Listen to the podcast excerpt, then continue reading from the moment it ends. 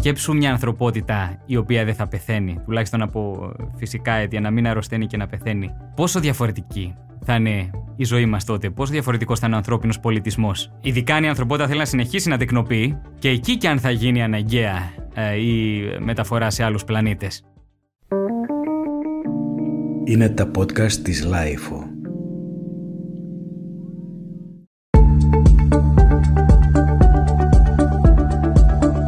Γεια σας, είμαι ο Γιάννης Πανταζόπουλος και ακούτε τη σειρά podcast της Lifeo «Άκου την επιστήμη». Για να μην χάνετε κανένα επεισόδιο, μπορείτε να μας ακολουθείτε στο Spotify, στα Google Podcast και στα Apple Podcast. Ποια είναι η θέση του ανθρώπου μέσα στο σύμπαν, τι είναι η σκοτεινή ύλη, οι μαύρες τρύπες και τα άστρα, από τι είμαστε φτιαγμένοι, τελειώνει η ζωή με το θάνατο. Ο Παύλος Καστανάς είναι αστροφυσικός. Τα βίντεο του έχουν αμέτρητα views, τα social media του χιλιάδες followers και καταφέρνει να εξηγεί με απλά λόγια περίπλοκα επιστημονικά ζητήματα. Ο ίδιος σπούδασε φυσική στο Πανεπιστήμιο Αθηνών και στη συνέχεια έκανε μεταπτυχιακές σπουδές στην αστροφυσική στο Πανεπιστήμιο του Λονδίνου, όπου και αρίστευσε. Ασχολείται εδώ και αρκετά χρόνια με την εκπαίδευση, τόσο με την ιδιωτική τρίτο βάθμια, ως συνεργάτης λέκτορας του Πανεπιστημίου του Ντέρμπι, αλλά και τη δευτεροβάθμια εκπαίδευση ως καθηγητής φυσικής και χημίας. Εκτός από τη διδασκαλία, έχει ασχοληθεί με την επιστημονική επιμέλεια παιδικών βιβλίων, τη μουσική, τον σχεδιασμό ιστοσελίδων και εφαρμογών. Επίσης, έχει δημιουργήσει το κανάλι Αστρόνιο με σκοπό να φέρει την αστρονομία και τις θετικές επιστήμες πιο κοντά στο ελληνικό κοινό. Σήμερα έχουμε την χαρά και την τιμή να φιλοξενούμε στο στούντιο της LIFO τον αστροφυσικό Παύλο Καστανά. Καλώς σας βρήκα. Ευχαριστώ πάρα πολύ για την πρόσκληση. Ε, θέλω να ξεκινήσω με το εξής. Ποιες θεωρείς ότι είναι οι προκλήσεις της τέταρτης βιομηχανικής επανάστασης; Ξεκινάμε από τα βαθιά κατευθείαν, ναι. Κοίτα να δεις, είναι αυτές οι προκλήσεις οι οποίες υπήρχαν και στις προηγούμενες βιομηχανικές επαναστάσεις. Δηλαδή κάποιοι άνθρωποι θα χάσουν τις δουλειές τους, θα πρέπει να αλλάξουμε τον τρόπο με τον οποίο λειτουργούμε, θα πρέπει τα επαγγέλματα να προσανατολιστούν σε άλλους κλάδους από αυτούς που ε, συναντούμε σήμερα. Ε, αλλά να σου πω την αλήθεια, εγώ το βλέπω με αισιοδοξία όλο αυτό. Ξέρω ότι πολλοί κόσμος φοβάται ε, ακούει αυτή τη μεγάλη αλλαγή που συμβαίνει, βλέπεις τεχνητή νοημοσύνη, ρομποτική και ο κόσμος έχει ένα φόβο ότι θα χάσουμε τις δουλειές μας και ότι αυτό θα είναι το τελικό αποτέλεσμα. Αλλά εγώ νομίζω ότι είναι ένα θετικό βήμα. Ε, θα φανεί λίγο περίεργο αυτό που θα πω. Εγώ νομίζω ότι πρέπει να θέλουμε να χάσουμε τις δουλειές μας. Θα πρέπει κάποια στιγμή δηλαδή οι μηχανές, τα ρομπότ, οι υπολογιστές να κάνουν τις δουλειές που κάνουμε τώρα εμείς, ώστε να έχουμε πιο πολύ ελεύθερο και δημιουργικό χρόνο για να κάνουμε αυτά που πραγματικά έχουν αξία για τη ζωή μας. Δηλαδή να πεμπλακούμε από τον ε, βιοπορισμό, να μην, ε, να μην δουλεύουμε ώστε να μπορούμε να ζήσουμε. Αυτό να είναι δεδομένο ότι μπορούμε να ζήσουμε. Οπότε προφανώς θα υπάρξει μια περίοδος προσαρμογής της σχολείας, θα πρέπει όλοι να αλλάξουμε λίγο τον τρόπο ζωής μας, αλλά σταδιακά πιστεύω ότι πάμε σιγά σιγά σε αυτή την εποχή της αφθονίας. Και ας μην φαίνεται, νομίζω θα την φτάσουμε κάποια στιγμή. Αντισυμβατική η άποψη περί εργασίας, γιατί κάποιος θα αναρωτηθεί OK, okay, τα ρομπότ μπορεί να αντικαταστήσουν τον άνθρωπο, αλλά θα μπορείς να το αξιοποιήσεις δημιουργικά με ελεύθερο χρόνο αυτό ή όχι; Ε, αυτό είναι το στίχημα. Πάντα μιλάμε για μια κοινωνία που θα είναι δημοκρατική, όπου θα, τα ρομπότ δεν θα είναι ξέρεις, ιδιοκτησία κάποιου συγκεκριμένου ανθρώπου, αλλά θα είναι ας πούμε στη διάθεση του κράτους, ώστε να παρέχουν τα απαραίτητα στους ανθρώπους για να ζήσουν. Να υπάρχει δηλαδή μια εγγύηση ότι ο κάθε πολίτης μπορεί να επιβιώσει. Και από εκεί και πέρα θα έχουμε πολύ περισσότερο ελεύθερο χρόνο φυσικά. Αυτό μπορεί να το συγκρίνεις και με παλαιότερες εποχές, έτσι όπου η ζωή των ανθρώπων πρακτικά ήταν η δουλειά τους. Ε, σήμερα είμαστε στο 8ωρο. Κάποια στιγμή αυτό θα πρέπει να γίνει 6ωρο. Και με αυτό δεν εννοώ ότι θα πρέπει να καθόμαστε στο σπίτι μας και να κοιτάμε το ταβάνι, αλλά εννοώ ότι θα πρέπει να απελευθερώσουμε τις ε, δημιουργικές μας δεξιότητες. Να σου δώσω ένα παράδειγμα. Φυσικά. Εάν ο Νιούτον έπρεπε στη ζωή του να δουλεύει σκληρά για να επιβιώσει, σήμερα δεν θα είχαμε τη φυσική που έχουμε. Και αυτό ισχύει και για πολλούς άλλους. Και για τον Δαρβίνο, ας πούμε, και όλους αυτούς τους μεγάλους. Ε, ο Γαλιλαίος δεν θα μπορούσε να φτιάξει το τηλεσκόπιό του και να αλλάξει τον πολιτισμό έτσι όπως τον άλλαξε, αν έπρεπε μόνο να δουλεύει για να ζήσει. Και σκέψου πόσους άλλους Νιούτον, Αϊνστάιν, Γαλιλαίους έχουμε χάσει ακριβώς επειδή βρίσκονταν σε μια κατάσταση που έπρεπε διαρκώς να δουλεύουν για να ζήσουν. Αυτό εννοώ. Σιγά σιγά όλα αυτά τα μυαλά θα μπορούν σιγά σιγά να έρχονται στο, στο προσκήνιο και να προσφέρουν στην ανθρωπότητα, ενώ προηγουμένως δεν θα μπορούσαν. Πες μας λίγο ποια είναι η, η ομορφιά των θετικών επιστημών και ειδικά της αστροφυσικής με την οποία ασχολείσαι. Κοίτα να δεις, οι, οι θετικές επιστήμες και η αστροφυσική ειδικότερα μας δείχνουν τη θέση μας μέσα στο σύμπαν. Ε, απαντούν δηλαδή σε μερικά από τα μεγαλύτερα φιλοσοφικά ερωτήματα που είχε ποτέ ο άνθρωπος. Πού βρισκόμαστε, από πού προήλθαμε, πού θα πάμε τελικά. Όλα αυτά τα ερωτήματα τα απαντούν οι θετικές επιστήμες. Εγώ δεν μπορώ να φανταστώ κάτι πιο γοητευτικό από αυτό.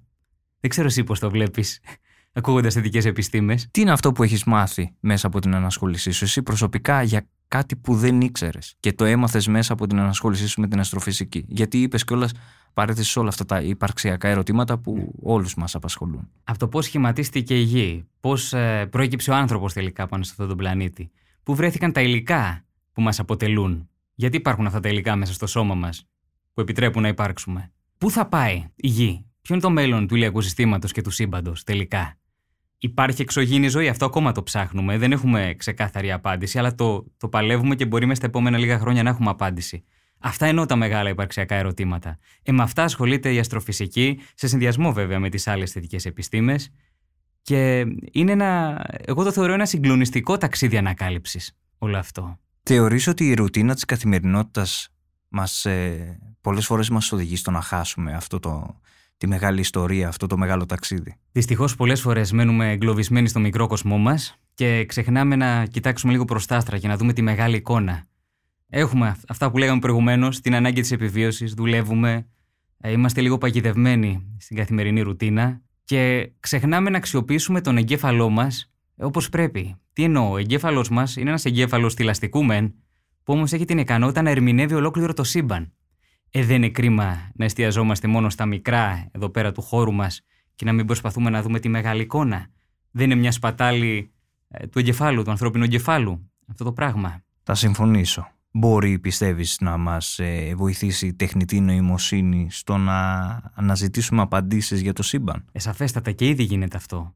Καταρχάς, οι υπολογιστές έχουν μπει μέσα στην αστροφυσική εδώ και πάρα πολλά χρόνια και πρέπει να σου πω ότι μια από τις βασικές δεξιότητες ενός αστροφυσικού πλέον πρέπει να είναι ο προγραμματισμός. Πρέπει να είναι πάρα πολύ καλός προγραμματιστής. Ε, τρέχουμε προσωμιώσεις, τρέχουμε μοντέλα.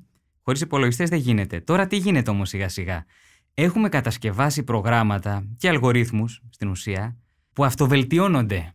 Για παράδειγμα, να σου δώσω ένα παράδειγμα, έτσι. Ε, πάρε το πώς ανακαλύπτουμε πλανήτες γύρω από άλλα άστρα. Ξέρεις καθόλου πώς γίνεται αυτό, να το, να το εξηγήσω. Περνάει ο πλανήτης μπροστά από το άστρο και έτσι ελαττώνεται ελάχιστα η φωτεινότητα αυτού του άστρου. Επειδή πέρασε μπροστά κάτι, έτσι.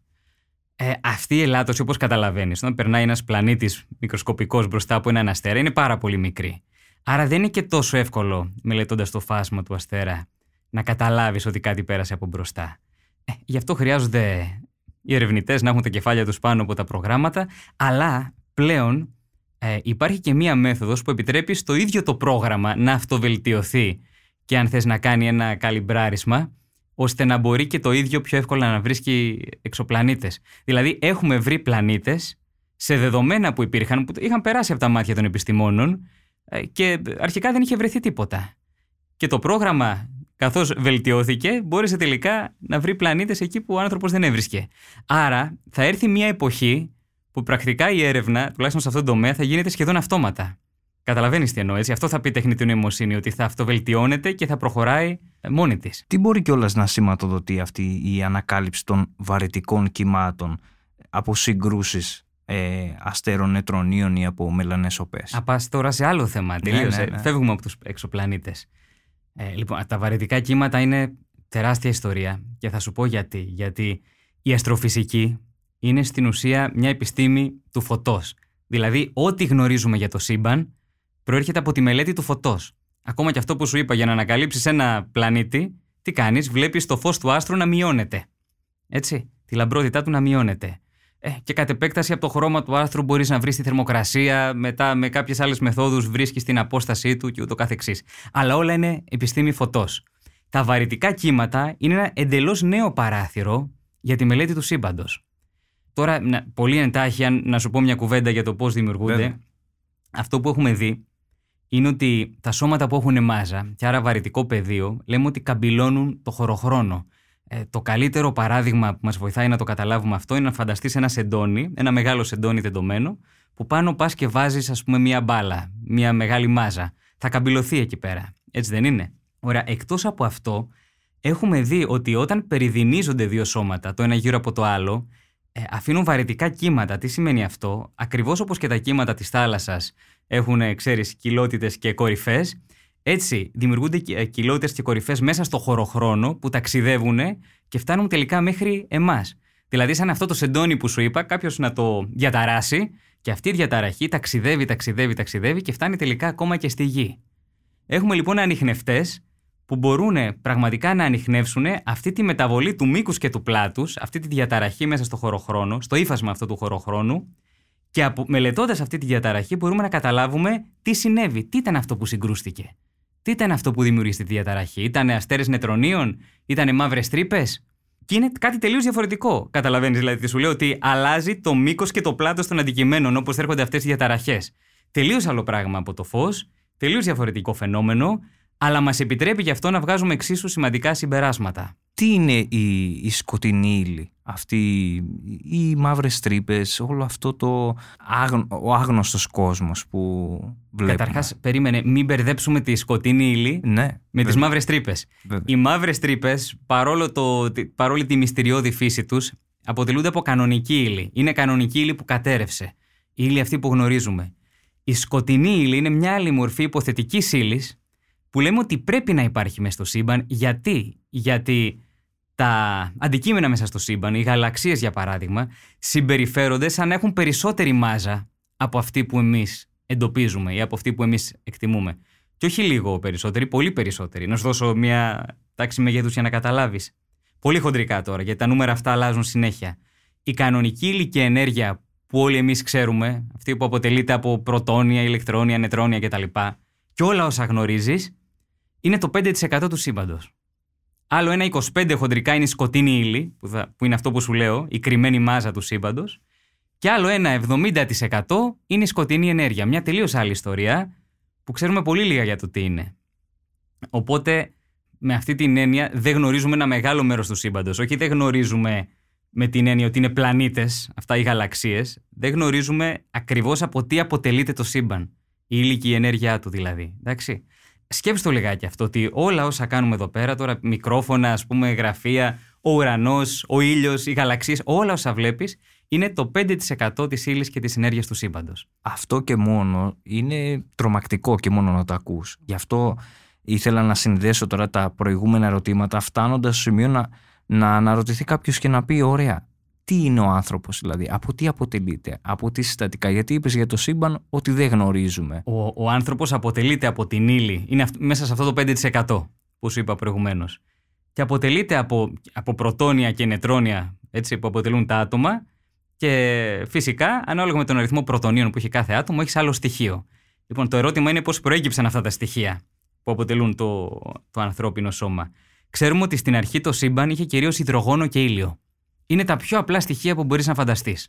Τα πιο ελαφριά στοιχεία, τα πιο απλά. Από εκεί και πέρα, αυτό το υδρογόνο κυρίως δημιούργησε τους πρώτους αστέρες, οι οποίοι τι κάναν στο εσωτερικό τους. Πήραν αυτά τα στοιχεία τα πολύ απλά και δημιούργησαν πιο σύνθετα στοιχεία. Δηλαδή, από το υδρογόνο πας στο ήλιο, μετά πας σε πιο βαριά, πας άνθρακα, οξυγόνο, άζωτο, ε, φτάνεις μέχρι και το σίδηρο. Και στο τέλος, αυτά τα γιγάντια άστρα έκαναν εκρήξει σουπερνόβα και διασκόρπισαν όλα αυτά τα υλικά που είχαν δημιουργήσει στο εσωτερικό τους μέσα στο σύμπαν. Ε, και κάποια στιγμή, μετά από πάρα πολλά χρόνια, άρχισαν να δημιουργούνται ηλιακά συστήματα, σαν το δικό μας, που είχαν μέσα και αυτά τα πιο βαριά μέταλλα και τα πιο βαριά στοιχεία. Ε, και κάποια από αυτά βρέθηκαν τελικά και στο σώμα μας. Θέλω να σου πω ότι αν δεν είχαν πεθάνει αυτά τα πρώτα μεγάλα αστέρια, δεν θα υπήρχαν τελικά για να υπάρχει σήμερα ο άνθρωπος. Άρα είναι αυτό που λέμε πολλές φορές και ακούγεται κάπως ποιητικό, ας πούμε, και ίσως ρομαντικό, ε, ότι είμαστε παιδιά των άστρων, έτσι. Αστρόσκονοι. Ε, αστρόσκονοι, όλα αυτά που λέμε ε, είναι μια κυριολεξία. Είμαστε πραγματικά πλασμένοι από τα υλικά των άστρων. Γιατί στο λέω; Γιατί παρατηρώ ότι πάρα πολλοί άνθρωποι βιάζονται να πάνε σε καταστάσεις, να ερμηνεύσουν το σύμπαν μάλλον, με τρόπους υπερφυσικούς. Και να πούνε όλο το σύμπαν ας πούμε συνομωτεί για να γίνει κάτι το οποίο θες πραγματικά. Και απαντώ, δεν χρειάζεται να δημιουργήσουμε πρόσθετο παραμύθι. Από, ο πραγματικός κόσμος είναι τόσο εντυπωσιακός και σε κάνει να ενθουσιάζεσαι τόσο πολύ. Δηλαδή να σου λέω ότι τα υλικά τώρα που είναι μέσα στο σώμα σου ήταν κάποτε στον πυρήνα ενός αστέρα γιγάντιου. Ε, χρειάζεσαι πρόσθετο παραμύθι από αυτό. Με την έννοια της ομορφιάς. Δεν είναι κάτι μαγικό. Πέρο. Έτσι, μαγευτικό. Αυτό, αυτό θέλω να πω. Αν σου έλεγα να μας πεις πώς φαντάζεσαι τον μετάανθρωπο. Με την έννοια ότι ήδη συζητείται και σε όλα αυτά που λέμε ότι μπορεί ο άνθρωπος να εξελιχθεί σε ένα υβρίδιο βιοτεχνολογίας. Ποια είναι η δική σου γνώμη; Καταρχάς, ήδη είμαστε ένα υβρίδιο βιοτεχνολογίας με αυτή την έννοια που το θέτεις. Ε, έχουμε ένα κινητό στην τσέπη, με το οποίο ανά πάσα στιγμή μπορείς να επικοινωνήσεις με δεκάδες φίλους σου και ακόμα χειρότερα και με ανθρώπους που δεν είναι φίλοι σου. Μπορείς να διαβάσεις τι συμβαίνει στον κόσμο, παίρνεις πάρα πολλές πληροφορίες, έχεις πρόσβαση σε όλη τη γνώση που υπήρξε ποτέ και αυτή είναι στην τσέπη σου. Δεν έχει σημασία ότι δεν είναι ενσωματωμένο στο σώμα μας, δεν αναγκεί να είναι μέσα στον εγκέφαλό μας, αλλά δεν κάνουμε χωρίς αυτό. Έτσι δεν είναι. Θες να πας κάπου και βάζει το GPS και σε καθοδηγεί. Άρα ήδη λειτουργούμε ως υβρίδια τεχνολογίας και βιολογίας με αυτή την έννοια. Επιστεύω ότι αυτό θα αυξηθεί. Όσο περνάνε τα χρόνια θα γίνει πιο έντονο. Δεν πρέπει να μας τρομάζει πάρα πολύ, γιατί και αυτά ανθρώπινα δημιουργήματα είναι. Δεν ήρθε κάποιος και μας τα έβαλε με, με το ζόρι. Τα θέλουμε και τα χρησιμοποιούμε. Και αν θέλεις, προεκτείνουν τις ικανότητές μας. Θα ήθελε τώρα να μπορείς να μιλάς με άλλους 10 φίλους σου και γι' αυτό έχεις το κινητό σου, για να μπορείς να σε επαφή μαζί τους. Βρίσκεις παλιούς συμμαθητές που θα τους είχες χάσει. Βλέπεις τις φωτογραφίες τους. Άρα, προεκτείνουμε τις δυνατότητές μας, μιλάμε με ανθρώπους που είναι πολύ μακριά, έχουμε πρόσβαση σε γνώση που δεν είχαμε ποτέ στο παρελθόν. Φυσικά θα πρέπει αυτό να γίνει με μέτρο. Θα πρέπει να αποφύγουμε την αποξένωση που μπορεί να δημιουργήσει αυτό, το οποίο είναι λίγο αντιφατικό. Ξέρεις, να είμαστε όλη την ώρα σε μια οθόνη κινητού έχει και αυτό το κόστος του. Αλλά όπως σου είπα, εγώ γενικά είμαι αισιόδοξος άνθρωπος για το μέλλον ε, και νομίζω ότι τελικά θα μας βγάλει κάπου θετικά όλο αυτό. Δηλαδή, ήδη, αν παρατηρήσεις, δεν έχει δημιουργηθεί μια αίσθηση ότι είμαστε ένας ενιαίος πλανήτης. Δηλαδή, γίνεται κάτι στην Ινδία και το μαθαίνεις εδώ στην Ελλάδα αμέσως. Σχολιάζεις πάνω σε αυτό. Μιλάς με ανθρώπους που είναι εκεί πέρα και σου περιγράφουν τα γεγονότα.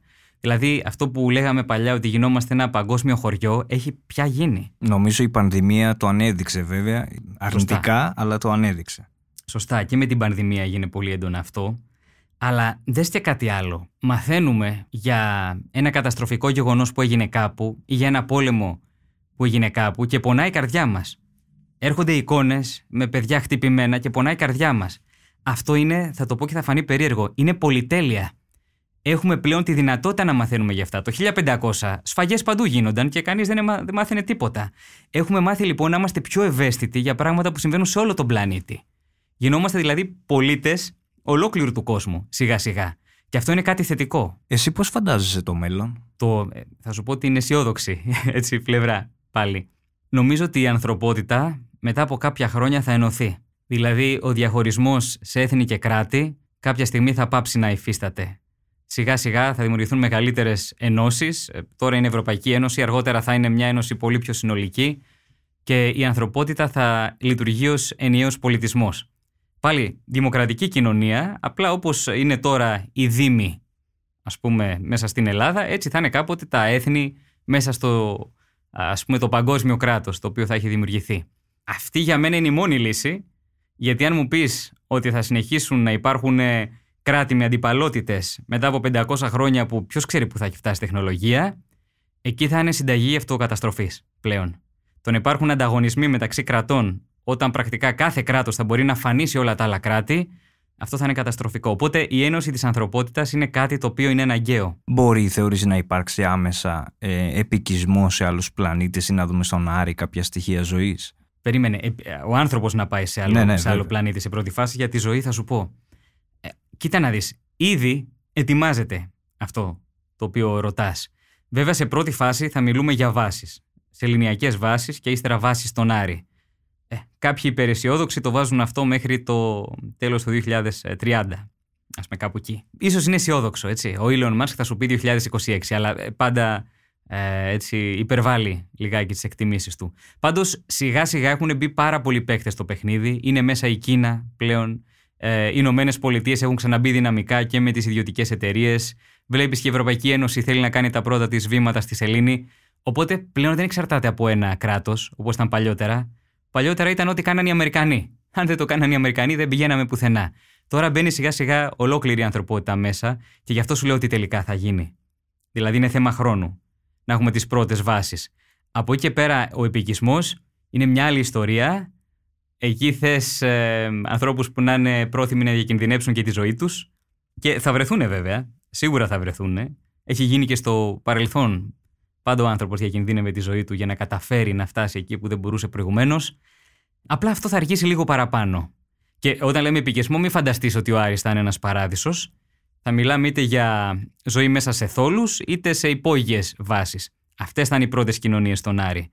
Η ολική επαναφορά, δηλαδή η ταινία, δεν θα γίνει από τη μια μέρα στην άλλη να, να γεωποιήσουμε ας πούμε, τον Άρη. Αυτό μπορεί να θέλει εκατοντάδες χρόνια ή και χιλιετίες.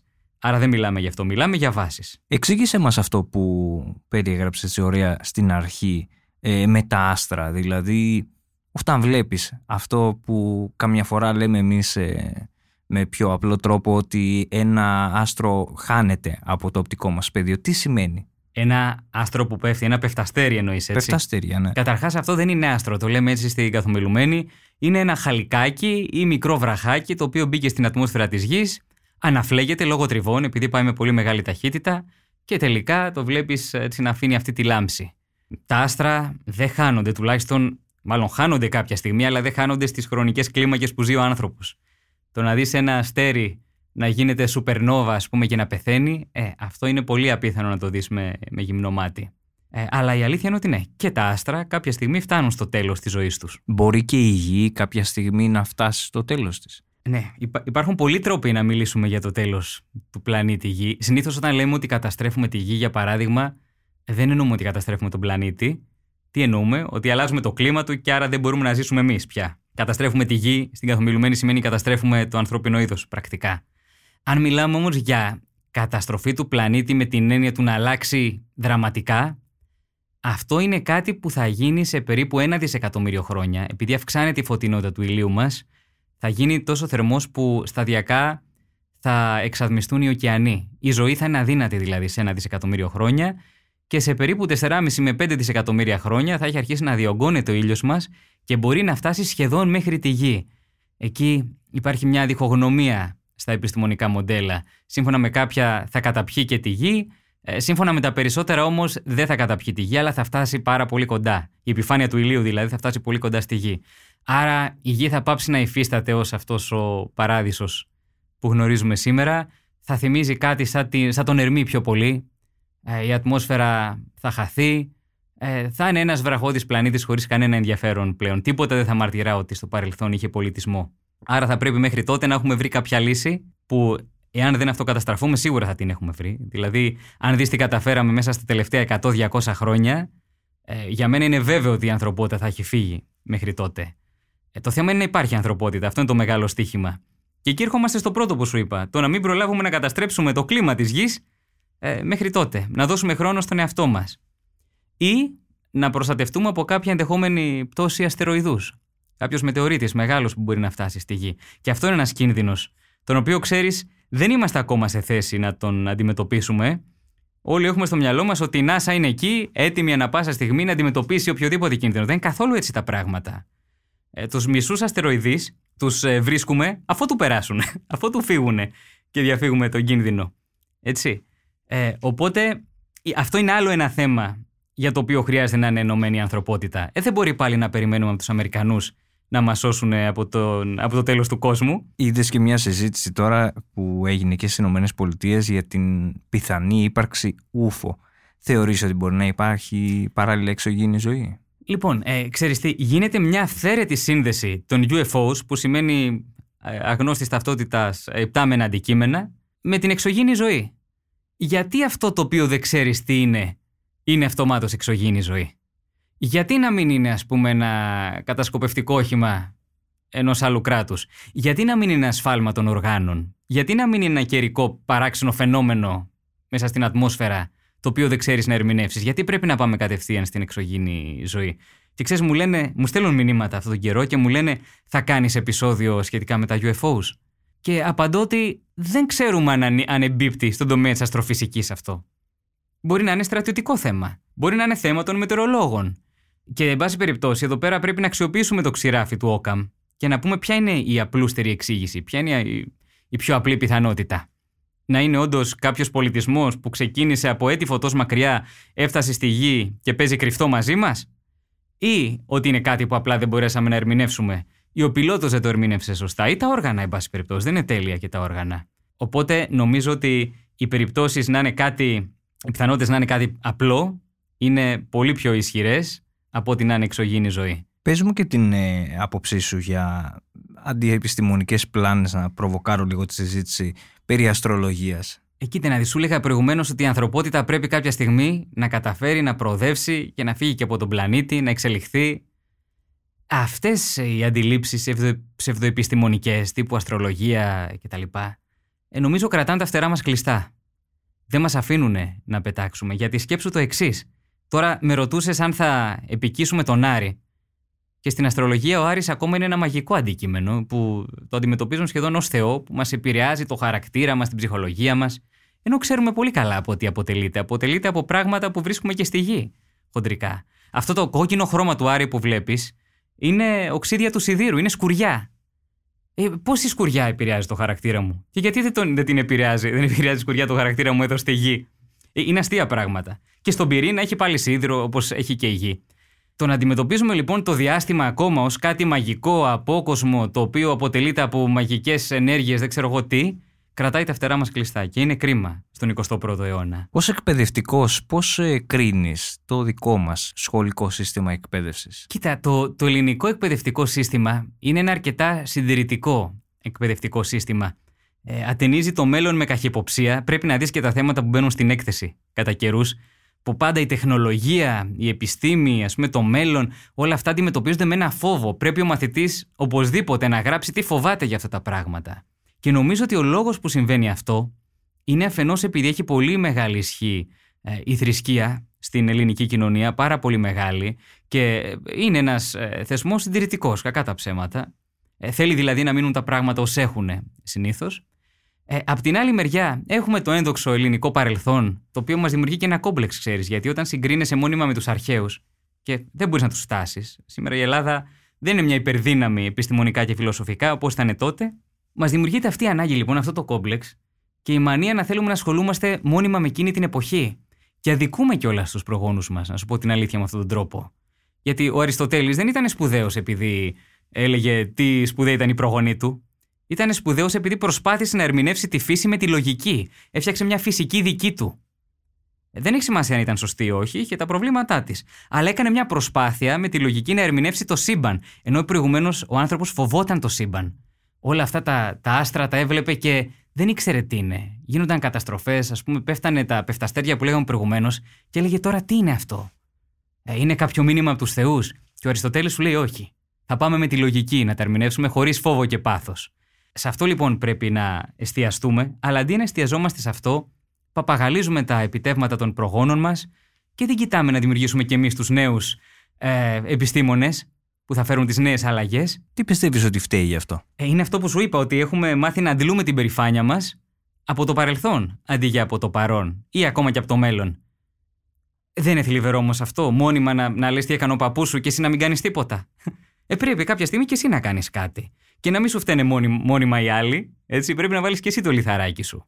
Οπότε νομίζω γι' αυτό το λόγο έχουμε εστιαστεί εκεί, σε αυτά που μας κάνουν περήφανους, γιατί μας ε, μας στεναχωρεί η σημερινή μας κατάσταση. Λέμε, ξέρεις ποιος είμαι εγώ; εγώ. Εγώ είμαι ο απόγονος του, του Θαλή, του Ηράκλειτου. Ε, ναι, αλλά τι έκανες ως απόγονος του Θαλή και του Ηράκλειτου. Αυτό είναι το ζήτημα. Οπότε, ε, εγώ δεν είμαι περήφανος, αν θες, για τους ε, προγόνους μου. Αισθάνομαι μια τιμή και μια ευθύνη. Αν θες, μπορούμε να το δούμε έτσι. Αυτό, να δηλαδή να βάλουμε ένα θετικό πρόσημο. Αισθάνομαι μια ευθύνη να κάνω κι εγώ πράγματα. Να ανακαλύψω κι εγώ τον κόσμο με την ίδια λαχτάρα που το κάναν και εκείνοι. Ποιες είναι οι περισσότερες απορίες που σου εκφράζουν, είτε μέσα από το κανάλι με τεράστια επιτυχία το Αστρόνιο, είτε από τους μαθητές ε, που κατά καιρούς έχουν περάσει από τα χέρια σου; Οι απορίες σχετικά με το σύμπαν εννοείς, ναι, έτσι. Ναι. Ποια είναι τα πιο καυτά ζητήματα Αυτό. σε σχέση με το σύμπαν. Ε, σίγουρα η εξωγήινη ζωή, η αναζήτηση εξωγήινης ζωής είναι κάτι που απασχολεί πάρα πολύ τον κόσμο. Μετά όλα αυτά τα, τα μυστήρια, τα οποία είναι πραγματικά μυστήρια και για εμά τους αστροφυσικούς. Τι είναι η σκοτεινή ύλη, τι είναι η σκοτεινή ενέργεια. Ε, όλα αυτά ε, είναι πολύ συχνά ερωτήματα. Πραγματικά. Μαύρες τρύπες επίσης ενδιαφέρουν πάρα πολύ τον κόσμο, αλλά καλά κάνουν και τους ενδιαφέρουν, γιατί πράγματι είναι μυστηριώδη αντικείμενα. Δηλαδή, δίνεται η μάχη στους ε, επιστημονικούς κύκλους για την ερμηνεία όλων αυτών των φαινομένων. Ε, και χαίρομαι πολύ που και ο κόσμος είναι εκεί. Δηλαδή, οι ερωτήσεις που κάνει ο κόσμος είναι στο μέτωπο της ε, μάχης με την άγνοια. Είναι εκεί ακριβώς. Ο Χαράρη θεωρεί ότι το επόμενο στίχημα για την ανθρωπότητα είναι η αθανασία.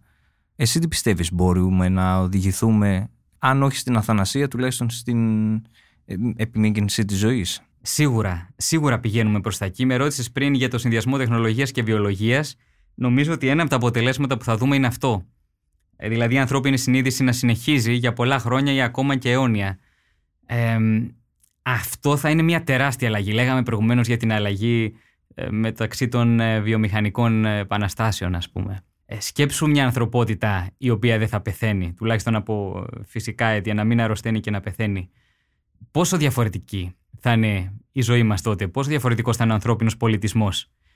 Και εκεί και αν θα γίνει αναγκαία η μεταφορά σε άλλους πλανήτες. Ειδικά αν η ανθρωπότητα θέλει να συνεχίσει να τεκνοποιεί, αφού το θα έχει γίνει αθάνατη, εκεί προφανώς και θα χρειαστείς νέους χώρους και νέους πλανήτες. Τι είναι αυτό που σε οδήγησε να ασχοληθείς με την αστροφυσική; Ε, κοίτα, ήταν από όταν ήμουν πάρα πολύ μικρό παιδάκι που ο πατέρας μου πήρε ένα βιβλίο σχετικά με το διάστημα και όταν συνειδητοποίησα το πόσο μικροσκοπικοί και ασήμαντοι είμαστε μπροστά στο σύνολο, ε, είπα ε, δεν μπορεί.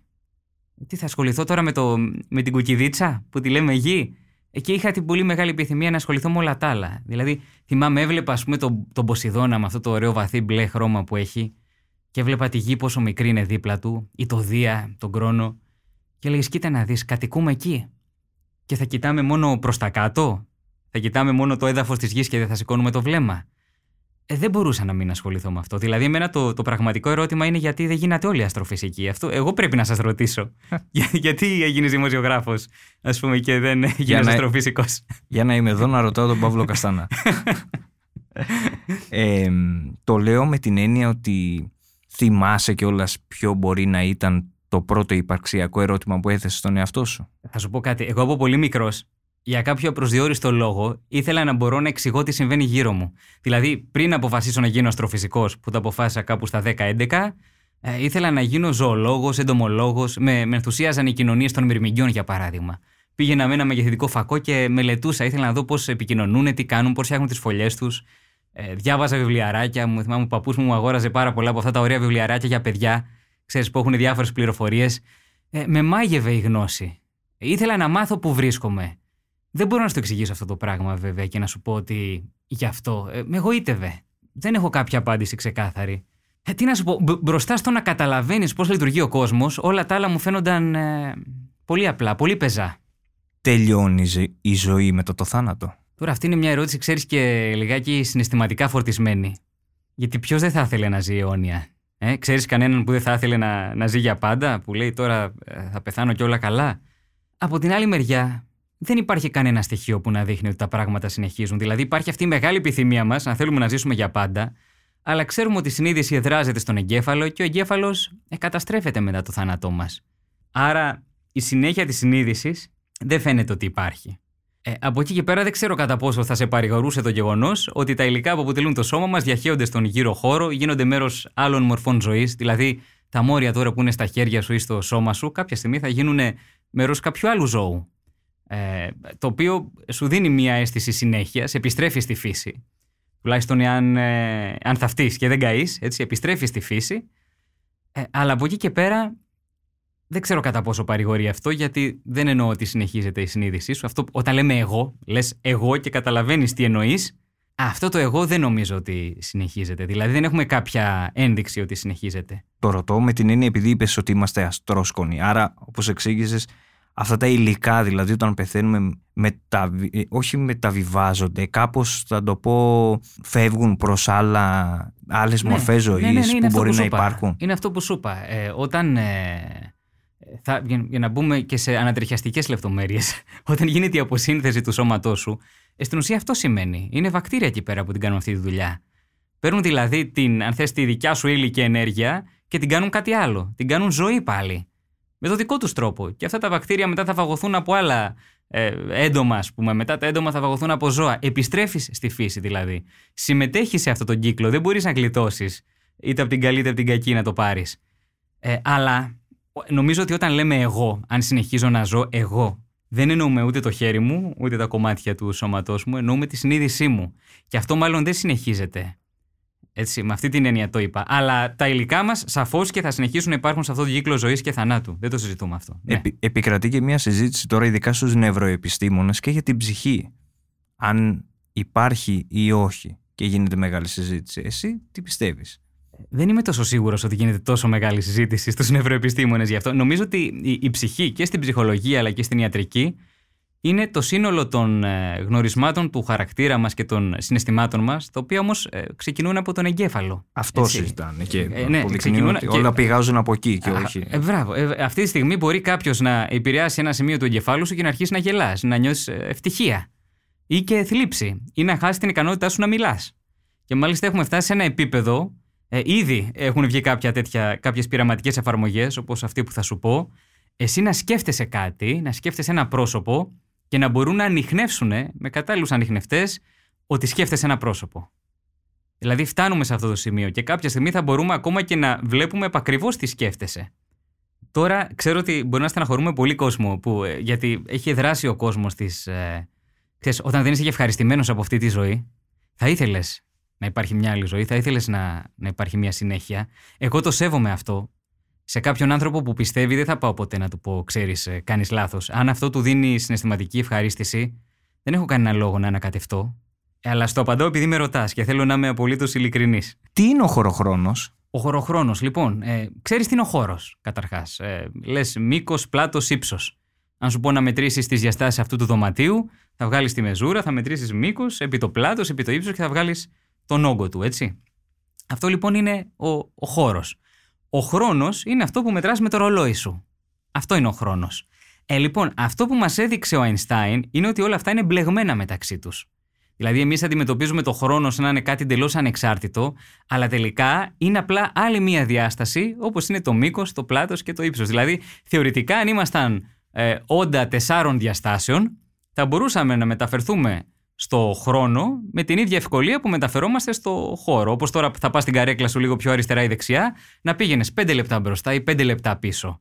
Αυτό λοιπόν μας, αυτό μας δείχνει η, η θεωρία της σχετικότητας, ότι ο χρόνος είναι απλά άλλη μια διάσταση. Και γι' αυτό κιόλας έλεγε ο Αϊνστάιν ότι αυτή η αυστηρή διάκριση ανάμεσα σε παρελθόν, παρόν και μέλλον είναι μια ανθρώπινη ε, επινόηση. Είναι μια ανθρώπινη ψευδέστηση. Είναι απλά μια διάσταση. Ε, Είναι σαν να σου λέω ότι στο, στο χώρο βάζω εδώ το μηδέν. Πιο δεξιά μου είναι το συν, πιο αριστερά μου είναι το πλην. Αλλά είναι αυθαίρετο, εγώ το έβαλα. Το μηδέν εδώ που είμαι εγώ. Έτσι. Με αυτή την έννοια λοιπόν. Τι είναι αυτό που σου έχει αποτυπωθεί πιο έντονα αυτά τα χρόνια που ασχολείσαι με την αστροφυσική; Κάτι που σου έχει ε, αποτυπωθεί πολύ ε, στο μυαλό και δεν το ξεχνάς; Σίγουρα δεν θα ξεχάσω ποτέ την πρώτη φορά που με ένα τηλεσκόπιο, παιδικό, ένα μικρό τηλεσκόπιο, είδα τον πλανήτη Κρόνο για παράδειγμα.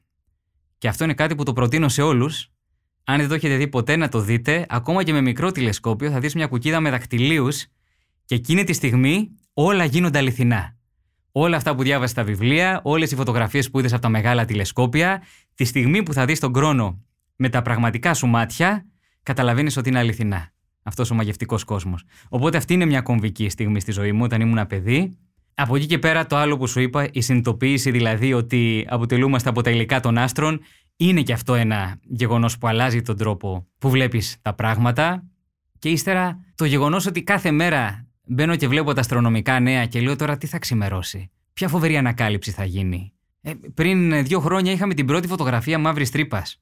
Ε, δεν το περίμενα ότι θα το βλέπα στη ζωή μου αυτό το πράγμα ποτέ. Κι όμως το είδα. Ή το άλλο, σου είπα πριν ότι ανακαλύπτουμε πλανήτες γύρω από άλλα άστρα. Ε, λοιπόν, όταν ήμουν παιδί και διάβαζα βιβλία, τα βιβλία γράφανε ότι δεν μπορούμε να ανακαλύψουμε πλανήτες γύρω από άλλα άστρα επειδή είναι πάρα πολύ μακριά. Και τώρα κάθε μέρα ανακαλύπτεις νέους πλανήτες. Άλλοι είναι, ξέρω εγώ, καυτοί, σαν μια κόλαση. Άλλοι είναι παγωμένοι. Άλλοι μοιάζουν με τη γη. Είναι σαν να είσαι σε ένα επεισόδιο του Star Trek δηλαδή και να ανακαλύπτεις νέους κόσμους κάθε μέρα. Τώρα σου λέω πολλά μαζί, αλλά θέλω να σου πω είναι ε, πο- πολλά εντυπωσιακά πράγματα που συμβαίνουν. Υπάρχει κάποια ανακάλυψη που περιμένεις εσύ; Ε, νομίζω η, η πρώτη φορά που θα ανακαλύψουμε ίχνη εξωγήινης ζωής, δεν μιλάω τώρα για νοημοσύνη, έστω και βακτηριακή ζωή, θα είναι μια κομβική στιγμή στην ιστορία της ανθρωπότητας και προφανώς και στη ζωή μας. Έτσι. Ε, Και νομίζω θα το δούμε στη ζωή μας. Θεωρείς ότι η πραγματικότητα ξεπερνά τη φαντασία; Ε, ναι, ε, γιατί είναι αυτό που σου έλεγα προηγουμένως. Ότι πράγματα που δεν φανταζόσουν ποτέ ότι θα τα δεις, ξαφνικά τα βλέπεις. Ή βλέπεις βλέπεις πλανήτες, ας πούμε, υπάρχει πλανήτης που έχει πάγο, πάγο, θα τον δεις και πεις παγάκι κανονικό, στους 400 βαθμούς, ας πούμε.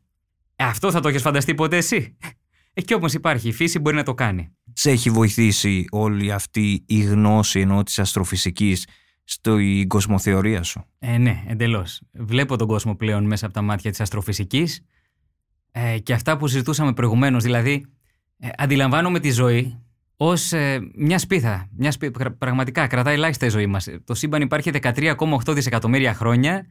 Είμαστε εμείς σπίθες που ερχόμαστε και φεύγουμε. Ε, και ό,τι προλάβουμε να κάνουμε στο μεταξύ. Έτσι. Ε, οπότε, εγώ αυτό που έχω υποσχεθεί στον εαυτό μου και ο λόγος που απέχω, ξέρεις, από ψευδεπιστημονικές αντιλήψεις, από υπερφυσικές αντιλήψεις, είναι ότι σε αυτά τα λίγα χρόνια που θα ζήσω, θέλω να δω τον ε, κόσμο όσο πιο καθαρά γίνεται, να τον βιώσω αληθινά. Και νομίζω ότι μέσα από τα μάτια της επιστήμης ε, μπορούμε να τον δούμε όσο πιο καθαρά γίνεται, πραγματικά. Τι θα έλεγες σε έναν νέο που θα ακούσει τη συζήτησή μας; Ε, Καταρχάς, θα του έλεγα ότι είναι πολύ τυχερός που είναι νέος, γιατί θα δει εκπληκτικά πράγματα στο μέλλον. Δηλαδή, πραγματικά, κατά τη διάρκεια της ζωής του, θα πάρει απαντήσεις σε μερικά από τα μεγαλύτερα υπαρξιακά ερωτήματα που είχαμε ποτέ. Όπως αυτό που λέγαμε προηγουμένως, για την ύπαρξη εξωγήινης ζωής, για παράδειγμα. Και θα έλεγα ότι είναι η καλύτερη εποχή για να ασχοληθεί κάποιος με τις θετικές επιστήμες. Δηλαδή, η ανθρωπότητα, δεν ξέρω αν το έχετε καταλάβει, ετοιμάζεται να ανοίξει φτερά και να φύγει στο διάστημα. Είμαστε τώρα στην αρχή της διαστημικής εποχής. Ε, δεν είναι χρυσή εποχή για να ασχοληθεί κάποιος με τις θετικές επιστήμες. Αυτό θα έλεγα λοιπόν. Οπότε, αν το σκέφτεται ο ακροατής αυτό, ας ασχοληθεί με αυτά τα θέματα. Αλλά και ο ακροατής που δεν θέλει να τα, να τα σπουδάσει, ας έχει μια επαφή με τον κόσμο τον πραγματικό, τον κόσμο το μικρό, το μέγα, που έλεγε και ο, και ο Ελίτης, έτσι. Ε, και οι θετικές επιστήμες είναι το παράθυρο για να δούμε τον κόσμο καθαρά. Πες μας κάτι που σε εντυπωσιάζει πάντα όταν το βλέπεις ή το ακούς. Αυτό που σου είπα πριν για τον χρόνο συνεχίζει να, συμ, να συμβαίνει και σήμερα. Δηλαδή, όταν τον βλέπω από τηλεσκόπιο, μου έρχεται πάντα η ίδια αίσθηση. Αλλά θα σου πω κάτι ακόμα. Παρόλο που, όπως σου είπα, διαβάζω βιβλία αστρονομίας από τα 10 μου, έτσι. Τώρα κοντεύω 39 χρονών. Ε, άρα είναι 29 χρόνια που ασχολούμαι με κάποιο τρόπο με την αστρονομία. Ακόμα το καλοκαίρι, αν πάω και σε μια περιοχή έτσι μακριά από την πόλη και ξαπλώσω στην αμμουδιά και κοιτάξω τα άστρα, και εκείνη την ώρα δω αυτά τα χιλιάδες άστρα και συνειδητοποιήσω τι βλέπω. Δηλαδή ότι κάθε άστρο είναι ένας ήλιος και κάθε ήλιος έχει πολλούς πλανήτες γύρω του. Και εμείς τόση ώρα, ξέρεις, τόσα χρόνια μιλούσαμε για τους πλανήτες του δικού μας ε, ηλιακού συστήματος. Και σκέφτεσαι ότι κάθε κουκίδα έχει ένα ολόκληρο πλανητικό σύστημα γύρω. Εκεί με πιάνει ένας σφίξιμο στην καρδιά, ένα δέος που δεν μπορώ να τα αντέξω. Δηλαδή, ακόμα με συγκινεί αυτό το πράγμα. Και ε, το γράφω και στο βιβλίο μου ότι αυτό το πράγμα είναι ένας πλούτος Μόνο με αυτή τη λέξη μπορώ να το περιγράψω. Είναι ένας πλούτος να σκέφτεσαι ότι κάθε κουκίδα που βλέπεις είναι ένα ολόκληρο πλανητικό σύστημα με τελείως άλλους πλανήτες, άλλα φεγγάρια, όλα διαφορετικά. Και εγώ τι είμαι; Ο Παλαμάς έλεγε Είμαι χορτοριζωμένος σε ένας βόλο απάνω που ξεφεύγει για τα κλαδευτήρια. Είμαι ένα τίποτα. Ένα τίποτα πάνω σε μια κουκίδα που επίσης είναι τίποτα μπροστά στο σύμπαν. Αλλά μπορώ να ταινίζω αυτό το πλούτο και να τον αισθάνομαι. Ε, εγώ λοιπόν αισθάνομαι αυτό το σφίξιμο στην καρδιά μου και σε πληροφορώ ότι όχι μόνο δεν έχει ελαττωθεί όσο περνάνε τα χρόνια, αλλά διωγγώνεται γιατί τόσο καλύτερα καταλαβαίνω τι βλέπω. Και αυτό που βλέπω είναι κάτι το μαγευτικό. Βλέποντας, ε, παρατηρώντας τα άστρα αυτές τις έναστρες καλοκαιρινές νύχτες, όλοι το έχουμε κάνει. Μια ερώτηση φιλοσοφικού περιεχομένου. Πώς θεωρείς ένας άνθρωπος μπορεί να νοηματοδοτήσει σήμερα τη ζωή του; Αυτό είναι κάτι που εγώ μπορώ να σου το πω για τη δική μου ζωή, αλλά ο κάθε άνθρωπος νομίζω θα δώσει το δικό του σκοπό. Και αυτή είναι και η ομορφιά, αν θες, της επιστημονικής ερμηνείας του κόσμου, χωρίς υπερφυσικές αναφορές. Ότι ο κάθε άνθρωπος βάζει το δικό του σκοπό, δεν ετεροπροσδιορίζεται. Δεν πρέπει να έρθει κάποιος άλλος και να σου πει πρέπει να κάνεις αυτό. Ε, οπότε, εγώ το έχω βάλει ως μέρος της ε, δικιάς μου ύπαρξης, ως στόχο το να αποκτήσω όσο περισσότερη γνώση γίνεται. Είναι ένα κομμάτι δικό μου. Από εκεί και πέρα, αν θες να πάμε σε ηθικό επίπεδο, θα έλεγα ότι θα έπρεπε στόχος μας να είναι να αφήσουμε αυτόν τον πλανήτη έστω και απειροελάχιστα καλύτερο από ό,τι ήταν όταν ήρθαμε εμείς. Δηλαδή, το, το πρόσημο, αν θες, που θα βγει όταν θα κάνουμε το άθροισμα των πράξεών μας μέσα στη ζωή μας, το πρόσημο να είναι έστω και λίγο θετικό. Τότε η ζωή μας άξιζε. Άξιζε που ήμασταν μέλη αυτής της κοινωνίας. Ο τρόπος τώρα που θα αποφασίσει ο καθένας να, να έχει θετικό πρόσημο η ζωή του είναι δικό του θέμα. Αυτός θα αποφασίσει. Κλείνοντας, τι θεωρείς σημαντικό στη ζωή; Ε, αυτό που σου είπα προηγουμένως είναι σημαντικό. Δηλαδή, τελικά με τι πράξει σου να αυξάνεις την ευτυχία, των συνανθρώπων σου που υπάρχουν πάνω στον πλανήτη. Να αφήνεις τα πράγματα λίγο καλύτερα ε, από αυτά που ήταν προηγουμένως. Ε, νομίζω ότι εάν όλοι ζούσαμε με αυτό το πράγμα μες στο μυαλό μας και υπό το πρίσμα που σου λέγα προηγουμένως των θετικών επιστημών, ότι δηλαδή η ζωή μας είναι μόνο μια σπίθα μέσα σε αυτό το, το άπειρο, ε, θα ήταν όλα πολύ καλύτερα. Θα είχαμε χτίσει μια πολύ καλύτερη κοινωνία ανθρώπινη. Το βλέπουμε στο μέλλον. Το βλέπουμε, το βλέπουμε. Θέλω να σε ευχαριστήσω πάρα πολύ για αυτή την συναρπαστική συζήτηση. Και εγώ σε ευχαριστώ πάρα πολύ για την πρόσκληση. Ήταν η σειρά podcast της LIFO «Άκου την επιστήμη» με καλεσμένο τον αστροφυσικό Παύλο Καστανά σε μια συζήτηση για το διάστημα, τις μαύρες τρύπες, τον χωροχρόνο και τη ζωή σε άλλους πλανήτες.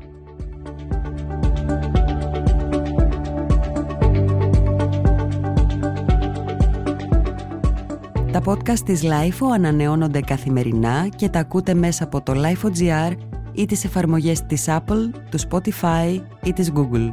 Κάντε subscribe πατώντας πάνω στα αντίστοιχα εικονίδια για να μην χάνετε κανένα επεισόδιο. Είναι τα podcast της LIFO.